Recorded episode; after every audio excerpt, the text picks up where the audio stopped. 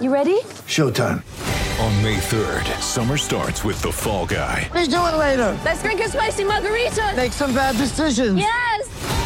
Audiences are falling in love with the most entertaining film of the year. Fall Guy. Fall Guy. Fall Guy. That's what the poster said. See Ryan Gosling and Emily Blunt in the movie critics say exists to make you happy. Trying to make it out? Nope. Because I don't either. It's not what I'm into right now. What are you into? Talking. Yeah. The Fall Guy. Only in theaters May 3rd. Rated PG-13. What's going on? Yeah, what's up? Team event was pretty good. You know, got a little bit of a climactic finish there with the playoff, although Louis kind of ruined that right off the bat by hitting it into the water. But Team Mullet ended up pulling out the victory, so congratulations to them. I was kind of rooting for Louis just because he hadn't had a win in North America, and then could have locked up Charles Schwartzel, PGA Tour card for another couple of years. But in the end, you know, I like Cam Smith a lot, so happy to see them win and happy to have Tambo back. Nice hit in the MLB streets while you were making lineups on vacation. Yeah, appreciate it. It's certainly fun to be back. It was a good little getaway. We talked a little before the show.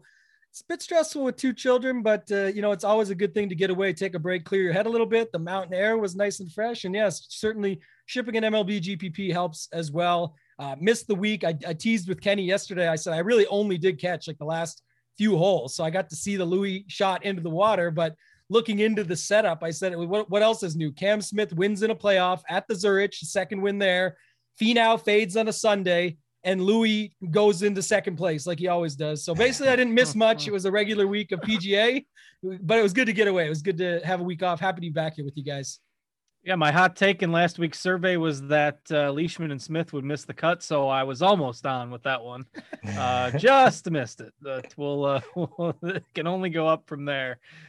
So, yeah, I had some decent lineups. Actually had – I think this they didn't have the old cut sweats and all that stuff, and Data Golf didn't have all their stuff going with all their, you know, 6 of 6 and cut line projections throughout the week with the goofy format. But I think the 6 of 6 percentage was somewhere around like 1.8 to 2.2%, depending on, you know, what contest you were in. So I had 1 6 of 6 that was live, was in like 8th or 9th place at one point on Saturday, but not having the winner and that being a team that was relatively chalky was obviously a death sentence for that lineup at the end. I think I finished, you know, 40th or 50th, something like that. But if you had a 6 out of 6 with Leishman and Smith, you certainly had a chance to take down some money last week. But Noto, any other takeaways from the event for you?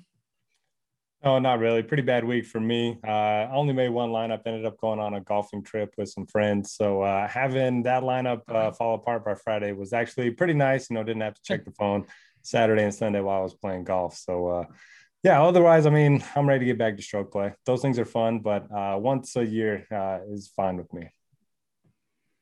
Yeah, it was it made it a little more fun to sweat, but, yeah, once a year is fine for sure. With the best ball format and everybody kind of shooting 7, 8 under par there. I mean, heading into Sunday, there was like the worst team that made the cut was 10 under and the best team was 19 under. So there wasn't a whole lot separating the teams heading into Sunday, and just a little bit of a weird vibe with that tournament, but it was nice to have some DFS for it. And we'll get back to this week with the Valspar, which was canceled last year. Due to COVID, it was a casualty from the schedule once everything resumed. And we've got some issues here this year. We've already had 4 players withdraw with positive COVID tests this week, and all of them played last week at the team event. So, you know, there could be more. I mean, you got Hatton withdrew this afternoon. He's probably the biggest name that has withdrawn, and his partner from last week, Danny Willett, is still in the field. It shocks me that they wouldn't, you know, make him withdraw just out of safety more than anything else, but there might be more news, I guess, as we head towards Thursday. So make sure you keep an eye on it. We do have all the current withdrawals removed as of the time of this live taping on Tuesday night. All of the withdrawals have been removed from Lineup HQ. Anybody that's been added has been added. So it's been a little bit of a chaotic week as far as projections and keeping that up to date, but make sure you're checking the withdrawal news this week. There could potentially be more dominoes to fall with that. So, Tambo, how are you kind of handling the field this week? I mean, we've got 156 in the field for the first time in quite a while, and We've got some withdrawal news and a difficult course here this week. So I'd imagine that, you know, it's going to be kind of tough to get 6 of 6 this week. Yeah, I think you just said it best there. The 6 of 6 is going to be the biggest thing. We're always going after that as it is, but this week is going to be especially difficult. I think, I can't remember what the Valero had. It was close, but it was very similar, but we're getting back to the norm here. Like you said, a large field, obviously guys are dropping like flies, but we'll see how that plays out. For me, back to the basics. We'll talk about some of it, but the good thing is, you know, we've got a course here that we know pretty well. So I know Noda will break it down for us here in a second, but we're going back to a course that we know. We've got some guys in the field. It is a little bit stronger than normal, it seems. There's some guys that are playing some really good golf. So definitely will be some decisions to make, but just the norm. And then you and I believe you're on with me tomorrow night. We'll break down the Lineup HQ show going even more in depth. Today, we'll sort of talk about our favorite picks and plays and why not with certain guys. And tomorrow we'll talk about putting them all together, but I'm excited, man. It's another stroke play event. Like Noda said, once a year is good for that. That's kind of why I took the week off. So happy to get back to this one for sure. Yeah, it should be an interesting event. Challenging course on tap this week. We haven't seen the winning score get too low here most years. It's, 10, 9, sometimes 8, 7 under par. One year, I believe it got to -14, but Innisbrook Resort Copperhead course will be the host. We're down in Florida again this week. And I believe a par 71 that still has 4 par 5s and 3 par 3s. So Noda, thoughts on the course here this week? Yeah, difficult course. 5 par 3s actually. Yeah, that's what I meant if I said it backwards. They're all over 195 yards and all 4 of the par 5s are over 560 yards. So even though it measures over 7,300 yards in total, the course is a lot shorter than that. It's typically a less than driver course. Unless you're asking Matt Wiley, he says less than iron course, which a lot of people were giving him crap for on Twitter. But so you're going to see a lot of people club down off the tee. And even with that, the fairways are still hard to hit. And the greens themselves really hard to hit. They're pretty small on average. They're Bermuda and going to create a lot of scrambling opportunities. This is the last Florida course on the PGA Tour schedule for the year. And this is a little bit different in that the fairways are tree-lined here, so you can get into some tree trouble here. Water's in play on about half the holes. You have the famous snake pit that you'll hear a lot about this week, that 3-hole tough stretch there. So it's going to play tough. Looks like Sunday's going to be extremely windy, which is only going to make it worse. And it's a rare week where I'm looking mostly at iron play and around the green play. We have seen a lot of bad putters play well here. We talk about it a lot when the greens are smaller. That kind of gives an edge to ball strikers because you got to be accurate with your irons and then less likely to 3-putt. And, because you're going to have more scrambling opportunities and you're not going to have as long a putt. So for me, fairways, irons, and around the green. And I'm willing to take some chances with some bad putters. And that hasn't been the case for a while. Getting back to my roots here. Grillo will be the first guy in the lineup for Noto this week. All right. So Tambo, kind of golfers you looking at here this week? A lot of the same to what Noda just mentioned. I think that's, a common theme. I know that, a lot of correlation courses get thrown around with it. Some of the ones I look at, whether it's right or wrong, to me, it's just stuff I've seen work out in the past year. I've had some decent results at this one, but, Heritage, which they just played before the team event, I think that lines up with it. The Players, there's just certain things that still add up and make sense with those courses. So I'll bring some of that stuff across. The other thing here is too, just to remember, coming into this event, couple things, and it'll definitely be talked about when we get and segue here in a second to JT and Dustin Johnson, but the PGA Championship is coming up in, what is it, a month now away that we're going to see that. So there is some guys getting ready, they want to get into form here. They're actually going to come out, need to put up a good set, a good week here and set up well for that tournament. And then a guy like Justin Thomas, he's playing Wells Fargo here next week at the Quail Hollow course that he won the PGA Championship on back in 2017. So a lot of guys are getting tuned up and you'd say, well, don't the best always come to play? Yes, you would expect that, but I'm just saying that's going to be a common decision because yesterday when I went through this whole entire field with Kenny, it looked like the balanced builds would be the most common. And we're going to talk about it here as well. That's not going to change. We're going to talk about all those names, but I do think there is something to be said for these guys right at the very top and JT and Dustin Johnson that can still tie in. And maybe this week could even make your lineups unique in that sense.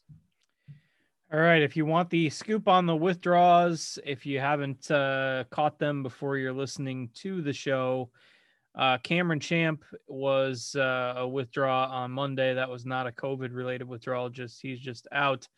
And then the positive COVID tests, 4 of them Bryce Garnett, Will Gordon, Sepp Straka, and Tyrell Hatton. So, and potentially Danny Willett, though that has not been confirmed or announced or anything, but he was Hatton's partner last week. So possible that, that he might have to withdraw as well. And who knows, there could be others. So, you know, potential for several guys to have picked it up from the same spot there last week with the team event at the Zurich. So, keep a close eye on it this week. As of the time we are taping, those are the players who are out. And with that, we can probably go ahead and get into it. As the guys mentioned there, difficult course, scrambling opportunities will be plentiful. Iron play, as always, critical. And, you know, par is a good score on a lot of these holes. So let's talk about the top. Tambo hinted at it. Justin Thomas, Dustin Johnson, those are your two golfers above 11K on DraftKings this week. We've got Hovland, Reed, and two-time defending champion Paul Casey, also above 10K. Of course, defending champion going back 2 years with this event not having taken place last year. So, Noto, how are you parsing out those top five? Yeah, like Tambo mentioned, I do think the balance build is going to be a little bit more popular than starting with a guy in the 10K range. And I kind of agree with that just because you can get, you know, two, even three of the guys in the 9Ks compared to – no, just one in the 10 and then one in the 9s. You know, JT, if you sort of by strokes gained on the four courses in Florida that we typically see each year on the PGA Tour, he's number one in the field. Obviously won the Players a little while ago. Been in really good form other than, you know, that one bad hole at Augusta National. So I don't mind him up there. Dustin Johnson, I really want to buy low on the ownership, but he's not at his best in Florida. He's lost on approach in three straight if you include the Masters and look at his data from that. So I worry about that a little bit. Victor Hovland says he doesn't love Florida golf. He's never played here, at least competitively. So that worries me a little bit. So my favorite two in the 10K is going to be Patrick Reed and Paul Casey. Reed's had 2 seconds here and a seventh. He's a guy that not a lot of people like to play, myself and Justin included. But it seems like a good course fit. You know, it's shorter. Can't get into a ton of trouble off the tee. Very good short game. Then Paul Casey going for his third win here. In a row, which is kind of crazy. I heard a stat today. It's been done 9 times and Tiger's done it 7 times or something crazy like that. This goes to show how dominant Tiger was. But yeah, Casey's been in good form. I know he missed the cut his last time out, but that wasn't typically his best course, especially when it's been right after the Masters. So I like Casey and Reed, and then probably a little bit of a sprinkle of JT. All right, Tambo, your thoughts on that top range? Yeah, I agree with a couple of things there. You know, the Hovland factor for sure. I mean, I like him. His stats pop for me, things like that. But one of the, you know, like you mentioned before, that quote seems to be true. The Florida courses thing, you know, I've went the other way on it and tried to get it correct. And it just never seems to go that way for me. And then the second part is just this, we talked about a little bit at the top, but this just isn't a course that you want to show up to for the first time and expect to come out. And at that price would need to do quite a bit. So I do like Patrick Reed underneath him there.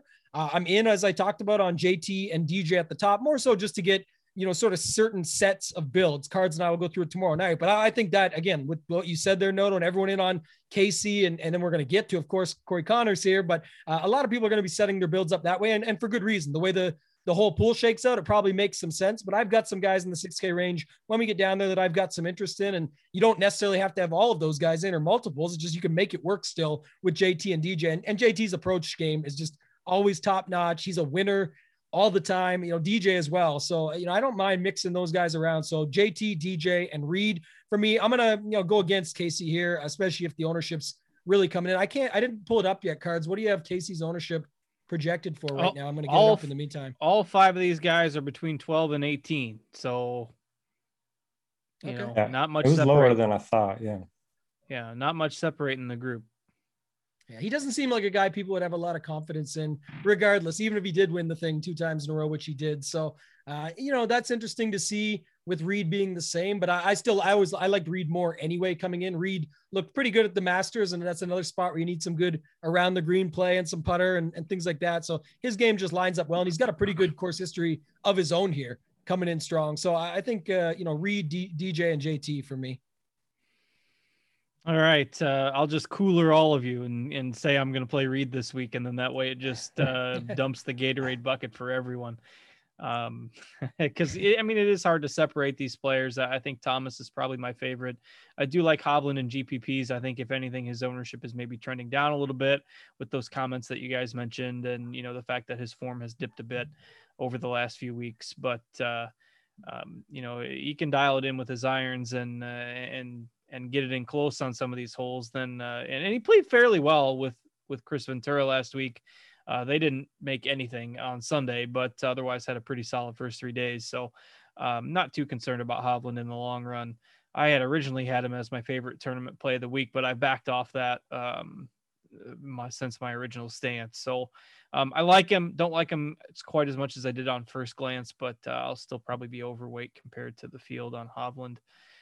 Casey and Reed, I mean, I think there are certainly safer options there, and you could certainly start a cash game build with one or both of those guys. So the chalk comes in right at the top end of that 9K range with Connors, who just continues to play well and continues to garner a lot of ownership. I mean, if there is a hitch in his game, it's the short game. And, you know, with the smaller greens and the scrambling opportunities here, I mean, Noto, you mentioned possibly targeting bad putters this week, but what do we do with Connors at what appears to be super chalk? Yeah, definitely going to be the most, heaviest on golfer probably in the entire field, but it's hard not to like him. One of the better iron players in the field. T16 here in his debut. He's been a top 15 machine for like 8 months now. So he's chalk that I expect to play well. Kind of checks all the boxes, and the only argument you can really make against him is the ownership. And when that's typically the case, when it's not somebody that's really cheap, I typically just play him. So I'll have some Connors for sure. But there's a lot of good plays if you do want to get off of him. I like Louis Oosthuizen quite a bit. He's got some really good course history. He's been playing great all year. And, he's a good putter now. The putter just come alive over the last 6 months or so. Abraham Answers, 6 straight top 30 finishes, played well here in 2018. He's one of those guys that just doesn't make mistakes. So on a difficult course, I think he makes a lot of sense. Love Sung Jae. He's probably my favorite play in the range. If you just sort by strokes gained total on Florida courses, he's number 2 behind JT in this field. Finally found his irons at the RBC Heritage, gained 3.5 on approach, played well here in his debut, T4. Anytime you get him on short Bermuda courses, especially in Florida, I'm going to play some Sung Jae. Like him as an outright bet as well. And then at the very bottom of the range, I like Russell Henley. Again, one of the better iron players in the field. He's had back-to-back top 10s on the tour, or in 2 of his last 3 starts, and then one of those was in Florida, so you kind of got that going for you. All comes down to his short game, and he can be a little bit hit or miss, but you expect him to be in the fairway, and you expect him to be throwing darts at these pins. So a lot of good plays here. Just by process of elimination, I'm probably going to be underweight on Scheffler and Neiman, but I don't think they're bad plays by any means. Yeah, Scheffler does seem a bit expensive. Neiman is actually the only player in the field with more than 10 events who hasn't missed a cut all year. So win yourself some trivia with that one. But, I think Neiman's fine. Scheffler, just the price tag seems a little high for me. But I don't know. The one I'm debating is Connors at that ownership. You mentioned Oosthuizen's a fine play. Answer's a fine play. Im's a fine play. You know, Henley at 9K is a fine play. So just from a game theory perspective, I'm struggling with how to handle Connors at 25% this week. So Tambo, your takes on this 9K range. Got to bring the dad joke right quick. And, you know, if Cam Smith last week was long hair, don't care. I said about Corey Connors, if Corey Connors chalk or not, pretty hard to knock because we knew the ownership was going to be there coming in, but I'm going with the Noto theory here. You just play the guys you like, especially up top, right? We like getting a little bit different down below. We know there's going to be some plays down there that pick up some ownership. So like I said, chalk or not, it's hard to knock. I'm going to play Corey Connors still. Hatton going out made things a lot easier for me because I really did like him.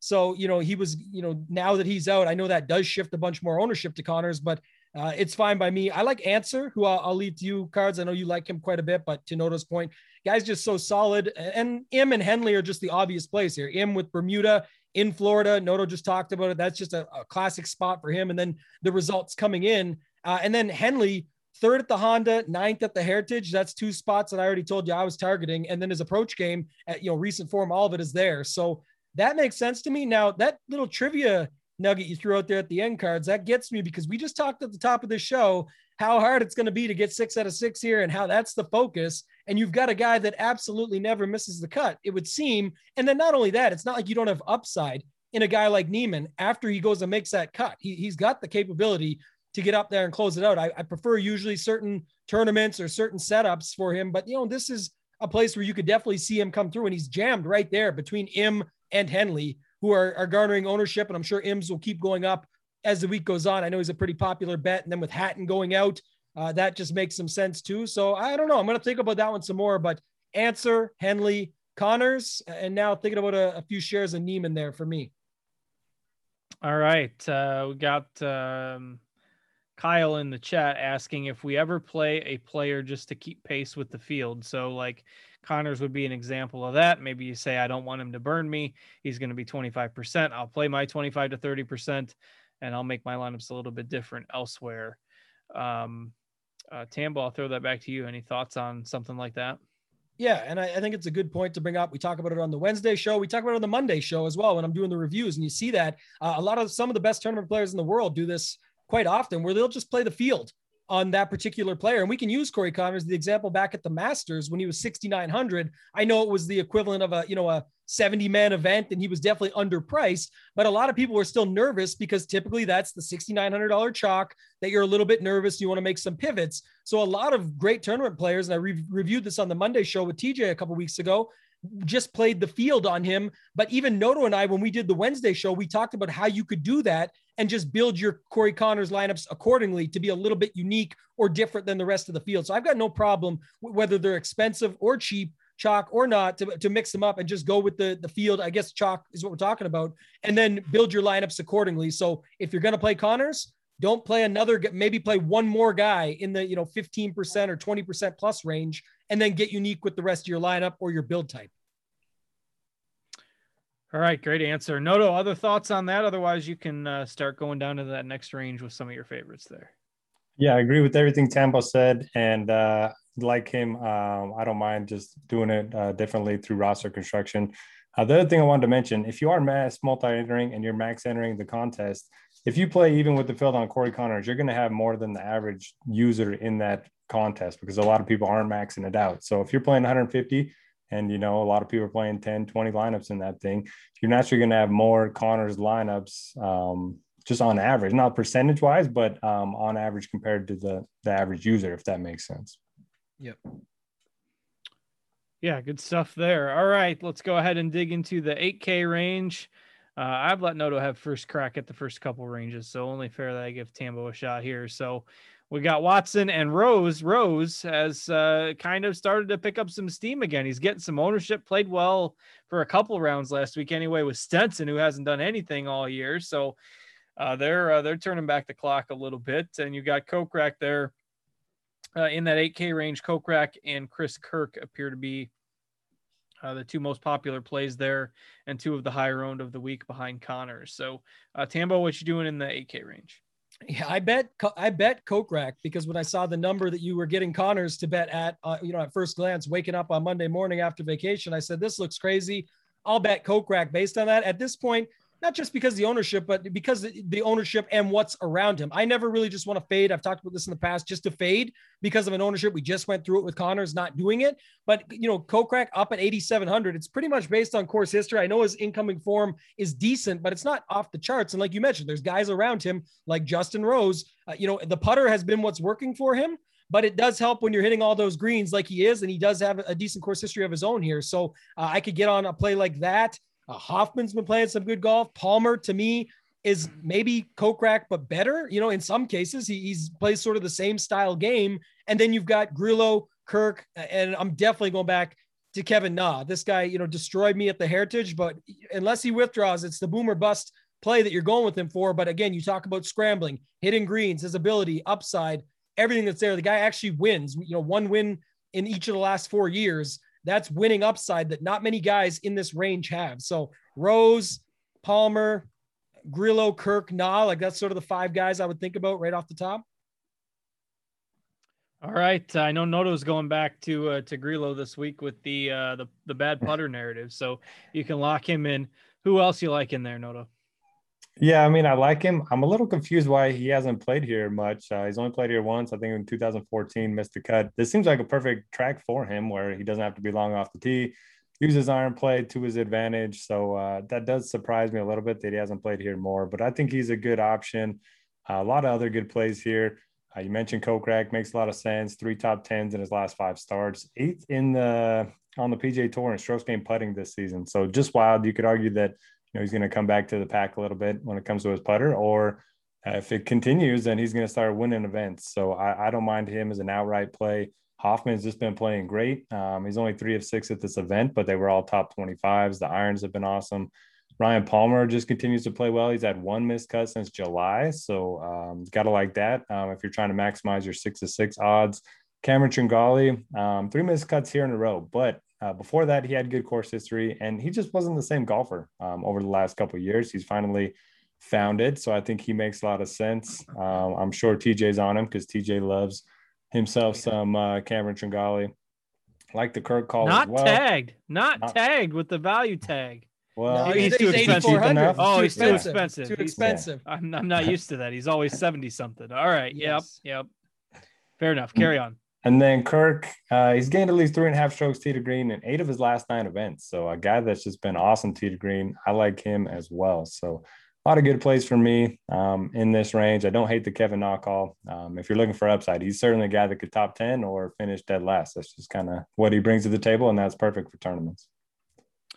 All right. Yeah. And the ownership will be definitely low on Kevin Na after that last result and the nature of him always being low owned because of the risk that he brings to the table. So, and I'm not sure if it's just because Noto does not know what to do with himself because Brian Harmon isn't in the field this week or what. Where is he? But I was very surprised to see the orange dot here in lineup HQ next to one Keegan Bradley.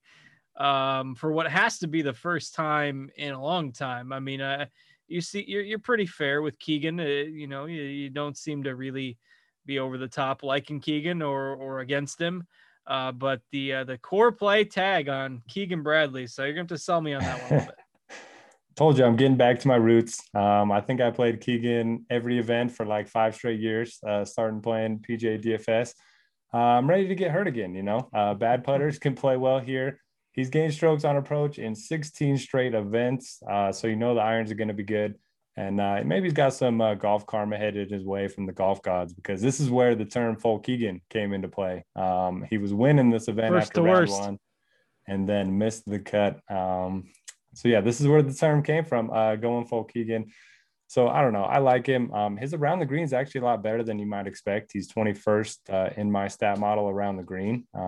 Pretty much dead last in putting. But hey, with these small greens, hopefully that'll help him get going a little bit. So I do like Keegan. In that same category, you could throw in Lucas Glover, very similar game. He's a little bit better putter, a little bit worse around the greens, but a pretty good track record in Florida. Strillman rates out really well for me in my model, but he's a guy that I never really loved, maxing out. It just makes me worried. I don't know about his upside, but I'll probably have some shares of him. And yeah, I'll let Tambo go from here. So I was looking at that real quick. The leaderboard from that event, the full Keegan, 67-79 were the 2 rounds from Keegan Bradley. And I was just looking right below him and I see 70-76, not too far off from Brian Harmon. So maybe that's why Harmon's not in the field. He's not happy about that 70-76. But bonus points, if you can give me one or both of the golfers that were in the playoff that year. From 2016, it was Mr. Schwartzel and Bill Haas in the playoffs. So we've come full circle here. Schwartzel back in the mix last week with Louis, and he's in the field this week again. So I got behind Schwartzel a month or so ago at a 1 or 2% value. Maybe we can do that again this week. We'll see. But all right, Tambo, go ahead. Yeah, I was just trying to find him here, Schwartzel, because he's like 7K, 6,900, something like that. I was saying he's down the board further. 71. Yeah. Because I actually bet him 140-1. That's gonna be my favorite long shot when we get to the expert survey this week. But and scores and odds. But anyway, back to this. just in that range. I was with Noto on Keegan. I actually did like that, you know, coming in, it's ball strikers paradise. Definitely like his game. Again, upside from there. He took my, you know, I was going to say Glover. I liked Glover as well. Give a little love to Adam Hadwin, former champion, maiden win here. But that's two things, right? You can get a maiden winner here. We've had that a few times. And then also, this is a place that more than just Keegan can go full Keegan. Obviously, it's whoever the first day's leader is and then busts the next day and miss the cut. But with this type of course and the snake pit, man, anything can happen here. And then rounding out sort of the upper 7K range, one guy I kind of like that I don't think as many people are talking about as far as I know. And I'm just going to do a little look up here on the old lineup HQ to see. But Denny McCarthy, what is the ownership on him? 9%, not too bad. But anyway, a couple good results out of him recently and at courses that I like to see. So I mentioned at the top, but at the RBC Heritage, just had himself a pretty good showing there. And if you do go back to the Honda, third place finish there behind Matt Jones and Brandon Hagee. So he's coming in with some form. I do like him at ninth in the only time that he played it. So, you know, that lines up for me in the upper 7K range. I'm not sure if we want to do the full 7K range right now, Cards, or what else you've got to add, but we can go to that next. Yeah, no, that's fine. I was just looking through the featured groups and come to find out that right before he withdrew, they put Hatton in a feature group. And so Hatton is out. So now we got the barn rat in a feature group. Yeah, baby. Yeah. Got the barn rat in a feature group with Patrick Reed and Phil Mickelson.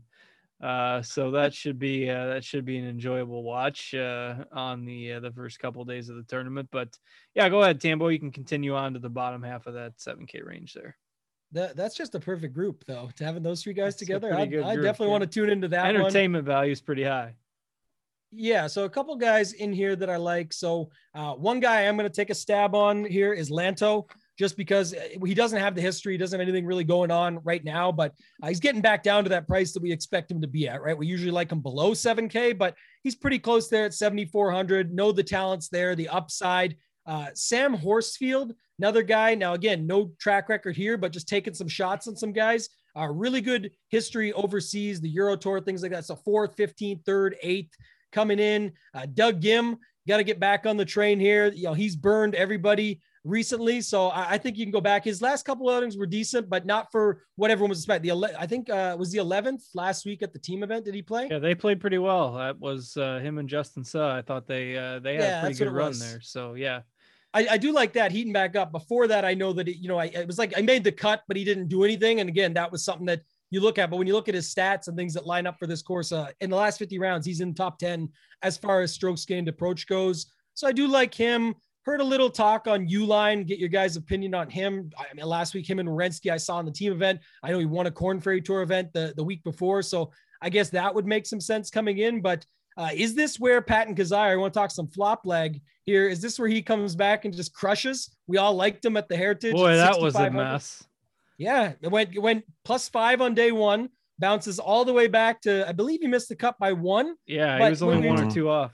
Yeah, so, I don't know why you wouldn't go back there. You know, JT Post, I'm naming a few more, but Poston, just based on the fact of, they say it's more of a Carolinas style course and sort of that setup for him. So I think he could be interesting. And then I think Noda will for sure like Neesmith down there, but there's some other guys, Hoagie, Neesmith, Schwartzel, who you mentioned. There's a guy, Johnny Vegas in there, if you want to go to him, Cards, but hey, 7,100 is your hot zone this week, Cards. What do you think? I'll take Schwartzel over Vegas this week. What about Knox? What about Russell Knox? Nah, I'm kind of Knox. We're not. We're seeing other people for a while. Schwartzel is the guy. He's my pick in there. Lots of decent, playable options at that kind of 7,100 mark. Noto, you got some thoughts on that group there? Yeah, I like some very strange options in this range. One of which, Brant Snedeker, who I haven't said in years. Played really well at the Valero Texas Open, gained 7.5 strokes on approach, made the cut at the RBC Heritage, and then he and Keith Mitchell finished T4 last week.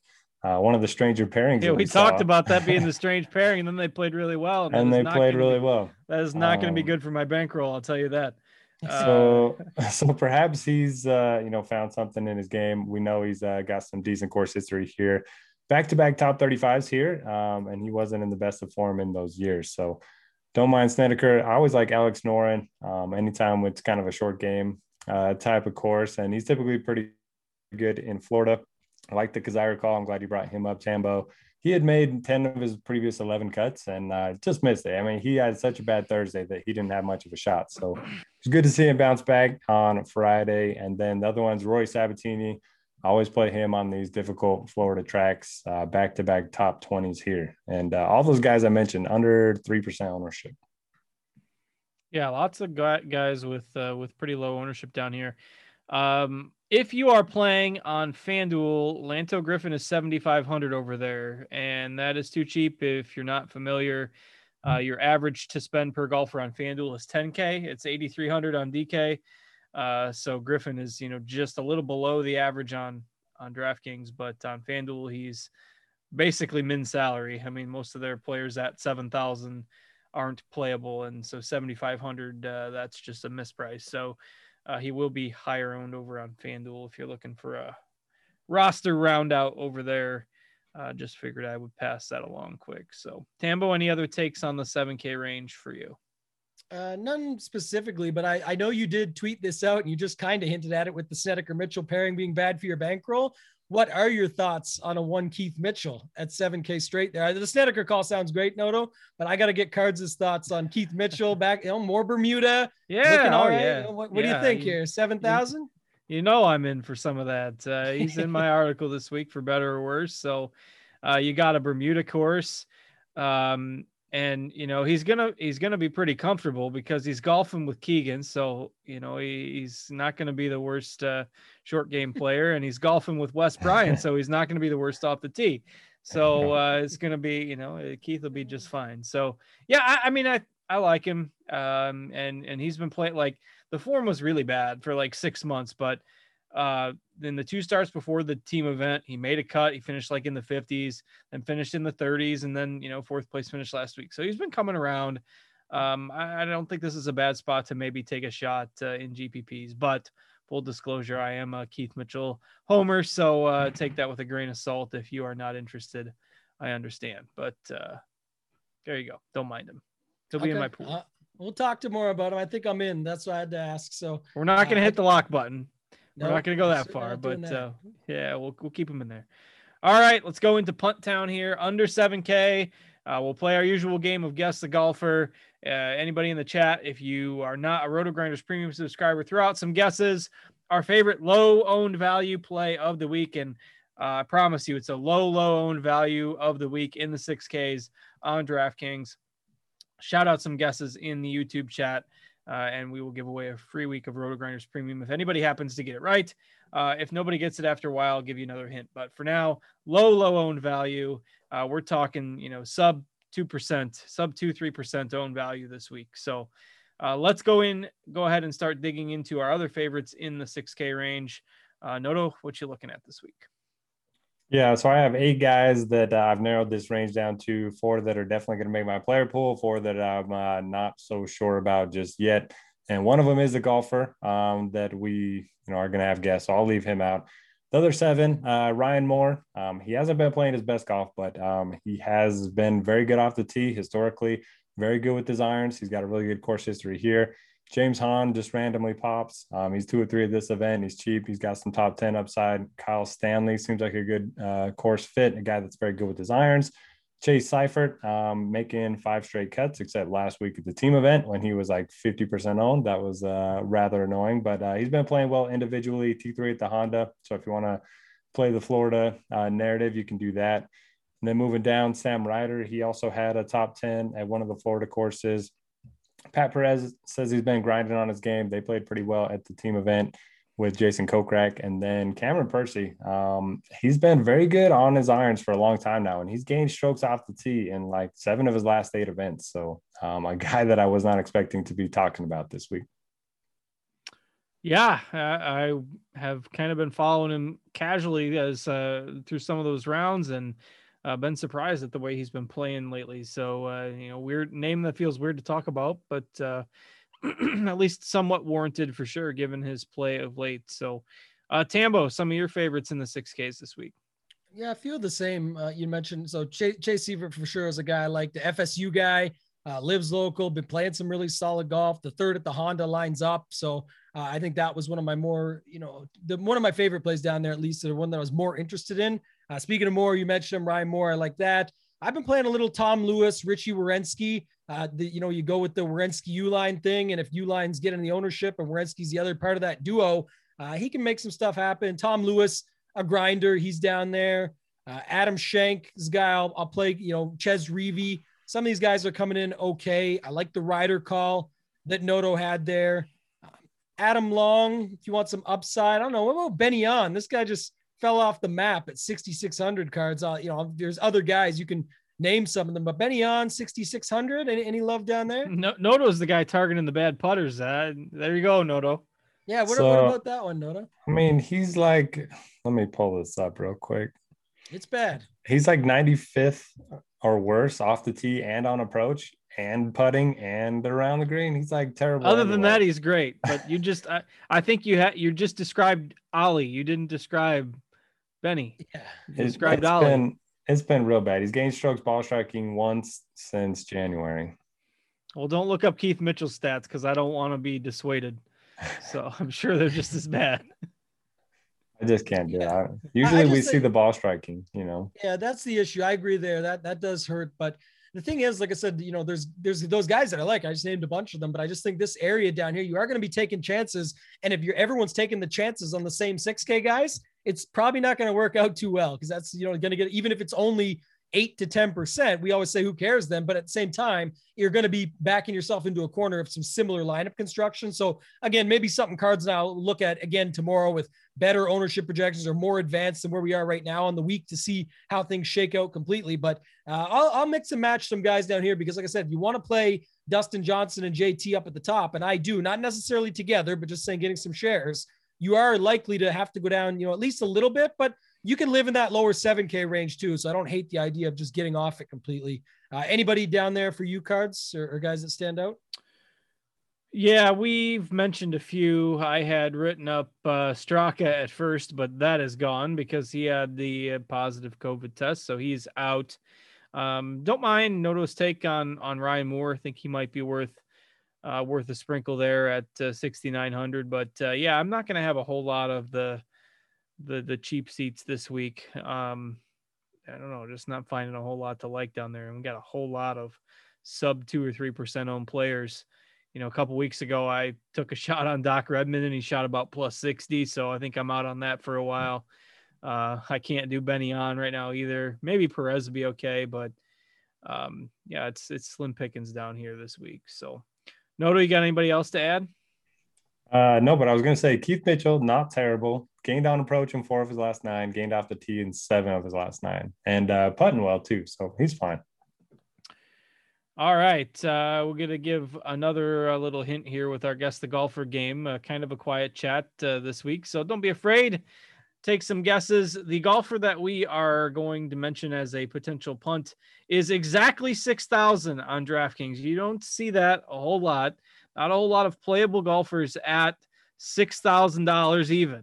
So, in fact, we don't have a single golfer above 6,000 that is over 1% projected ownership this week. So, exactly 6,000. Go ahead and fire off your guesses. And before we see if we have a winner there, Tambo, anybody else you want to mention? I was like looking for more names here as you were talking, and we'll get to that one in a second, obviously. But Nick Watney at 6,100. I just was pulling something up on him, but yeah, pretty good history here actually. And this is going to take me down the rabbit hole. This will be fun. Yeah, go ahead. This is just a waste of time. Just trying to come up with names. Noto talked about Watney and Hoffman last week because, Hoffman has been one of the best players, not named Spieth, on the tour over the last few months. And Watney is like 1 for 14 making cuts this season. So we talked about him last week. And I basically said I could not be sold on Watney no matter what. And so Noto sent me like 3 or 4 messages on Wednesday, just a few little nuggets, maybe trying to make me consider Watney a little bit. And, basically I said he'd have to come up with about 20 more. And lo and behold, it's not Hoffman that's carrying the team. It's Watney, who makes 2 eagles on the first day. And then Friday he goes and makes a hole in one. And again, this is the guy that's made one cut in 14 starts and not the guy that's been running red hot lately. And that they didn't do much else, so it didn't really hurt to fade him. But on Friday, I was a little tilted after Watney had made the two eagles and then the ace. And Hoffman was playing like garbage, you know, by his standards lately. So that's my Watney story. Neither here nor there with whether or not he's viable this week. But Noto, did you end up playing any Hoffman-Watney last week? So well, you said you only did one lineup. I only did one lineup, so didn't end up with any. But they finished T11, and you got to think their scoring was pretty good if they had, you know, hole in one. And some. But Friday the hole in one was their only birdie of the. Well, they didn't have any birdies. The eagle, and then that was it. So I don't know. I don't know where they ended up scoring wise, but I couldn't find a whole lot. They weren't that highly owned, but. It was funny when I saw the ace, and I was like, "You got to be kidding me!" If it was Hoffman, fine. But the fact that it was Watney was a little funny. So I might try it out though. If he's, you know, you had that, I actually didn't know about the hole in one. Like I said, I was quite tuned out. So, and then hearing it, he's carrying around Charlie Hoffman a little bit, you know, get around the Hoff, you know, that's got to feel good getting around a guy that's playing some incredible golf right now. And now he comes back to a spot that he's done quite well at 37th, 59th, 14th, 53, four of his last four cuts here. So 6,100. I don't hate it. The chat did get the answer, but before that, I was going to ask if either of you are going to be interested when we get the assumed email from DraftKings that adds Vasecki. And I'm sure everyone saw the story out there, you know, crying, obviously a huge event in his life, you know, qualifying for this, letting his dad know he made it and everything. You just love to see stuff like that. Are either of you going to have interest in the motivation factor of him coming in? Cause he could very likely will be 6,000 as well, or 6,100 or something. So any thoughts on that? Yeah, cool story. Rooting for him. Hope he, you know, makes the cut and gets himself a nice paycheck. But I don't know if I'll go there for DFS. But it was a pretty cool story. I wish they'd promote more of these Monday qualifier things, and you know, the PGA Tour could get some heartwarming stories that just makes it pretty easy to root for some of these guys when they're, you know, not at the top of the PGA Tour and have it pretty easy. Like a lot of these guys, it's like big money on the line that can really help their career take off. So rooting for him. Don't think I'm going there though. Noto, any love? We see him Monday Q pumps him up quite a bit. We've seen him. I know Sky talks about him a lot as well. Right. So Skyhook DFS. What are your thoughts, Noto? Yeah. I always love following the Monday Q Twitter account. A lot of good stuff there, a lot of good stories. And to see that, I mean, he was just, broke down, finally made it. And he walked there. He had like a 25 footer that he just sank to do putt. It. So that was awesome. I'm hoping he pulls like a Rafael Campos and just top tens, like 5 events in a row and just keeps it going. That'd be awesome, man. I don't think I'll have any exposure, but I'll definitely be rooting for him. Oh, there is only one Rafael Campos that can do that every year. And that's Rafael Campos. So, all right. What we're going to do here, we had one week and last week where we did not give away a free week of RotoGrinders Premium. And there were 2 people that guessed it like right at the same time. So we'll go ahead and give out 2 winners, Executive Decision, Bill and Kyle. You can both get a free week of RotoGrinders Premium. Our producer, Devin, will hook you up with how to get in touch with him to get access to that. Good time of year to check out all our premium content. Tambo and I will be back on tomorrow night breaking down our lineup HQ tools and how we are handling our multi-entry tournament approaches to this tournament. So congrats. Thanks for playing along. Chase Koepka is the 6K golfer of the week. At 6,000, not a lot of good golfers at the bottom under 7K this week. Obviously he's got the pedigree. He's shown some stuff and flashes before. So that's the case for Chase. Noto, anything to add on that? I'll give you guys both another crack to fire off any last minute thoughts here. I actually haven't done a ton of research, but I know he's very good on Bermuda. He's been playing pretty well on the Corn Ferry Tour. So 6K, I'm in. All right, Tambo, anything else? Yeah, love the case for Chase call. That was a good one there. Cards, but hey, you know, here's the thing: 4 out of 6 made cuts. Only 6 chances on the PGA Tour so far. Stroke play events. 4 out of 6 made cuts. It's obviously his home state here in Florida, and he just got T30th at the Honda. which is an extremely tough course, and you want to bring wind into the factor and all this stuff of what we could see at this course. If he gets through at 6,000, he's absolutely worth a sprinkle. When your big brother is a four-time major champion and doing big things, it helps as well. So I think it's going to be a lot of motivation for him, and he's shown it already, a little bit of moxie on tour. Excited about getting him into some of those DJJT or GJJT type lineups, at least for this week.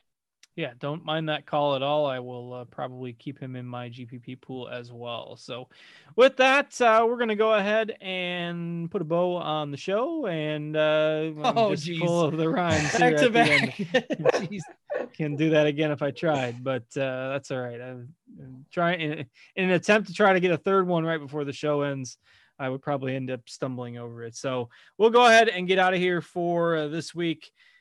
Pulling up the schedule here, we've got the Wells Fargo at Quail Hollow. I believe Tambo mentioned that earlier in the show. That is next week in Charlotte. And then we've got the AT&T Byron Nelson the second full week of May. And that is, I believe, at a new course this year. So that will be an interesting one before we get to the PGA Championship there the third week of May. So things are going to keep on going. Then before you know it, it'll be U.S. Open and Open Championship time. So we'll be back next week, same time, same place. Thanks as always for checking us out. Those of you that watched us live on either RotoGrinders website or on our YouTube channel, or those of you who download it and listen to us later, maybe on your way to work or your way home from work, or as you're building lineups on Wednesday or Thursday morning. However you're tuning in, we appreciate it. Have a great week, everybody. For Tambo and Noto and our producer, Devin, I am Justin. Have a great week. Take care and good luck. We'll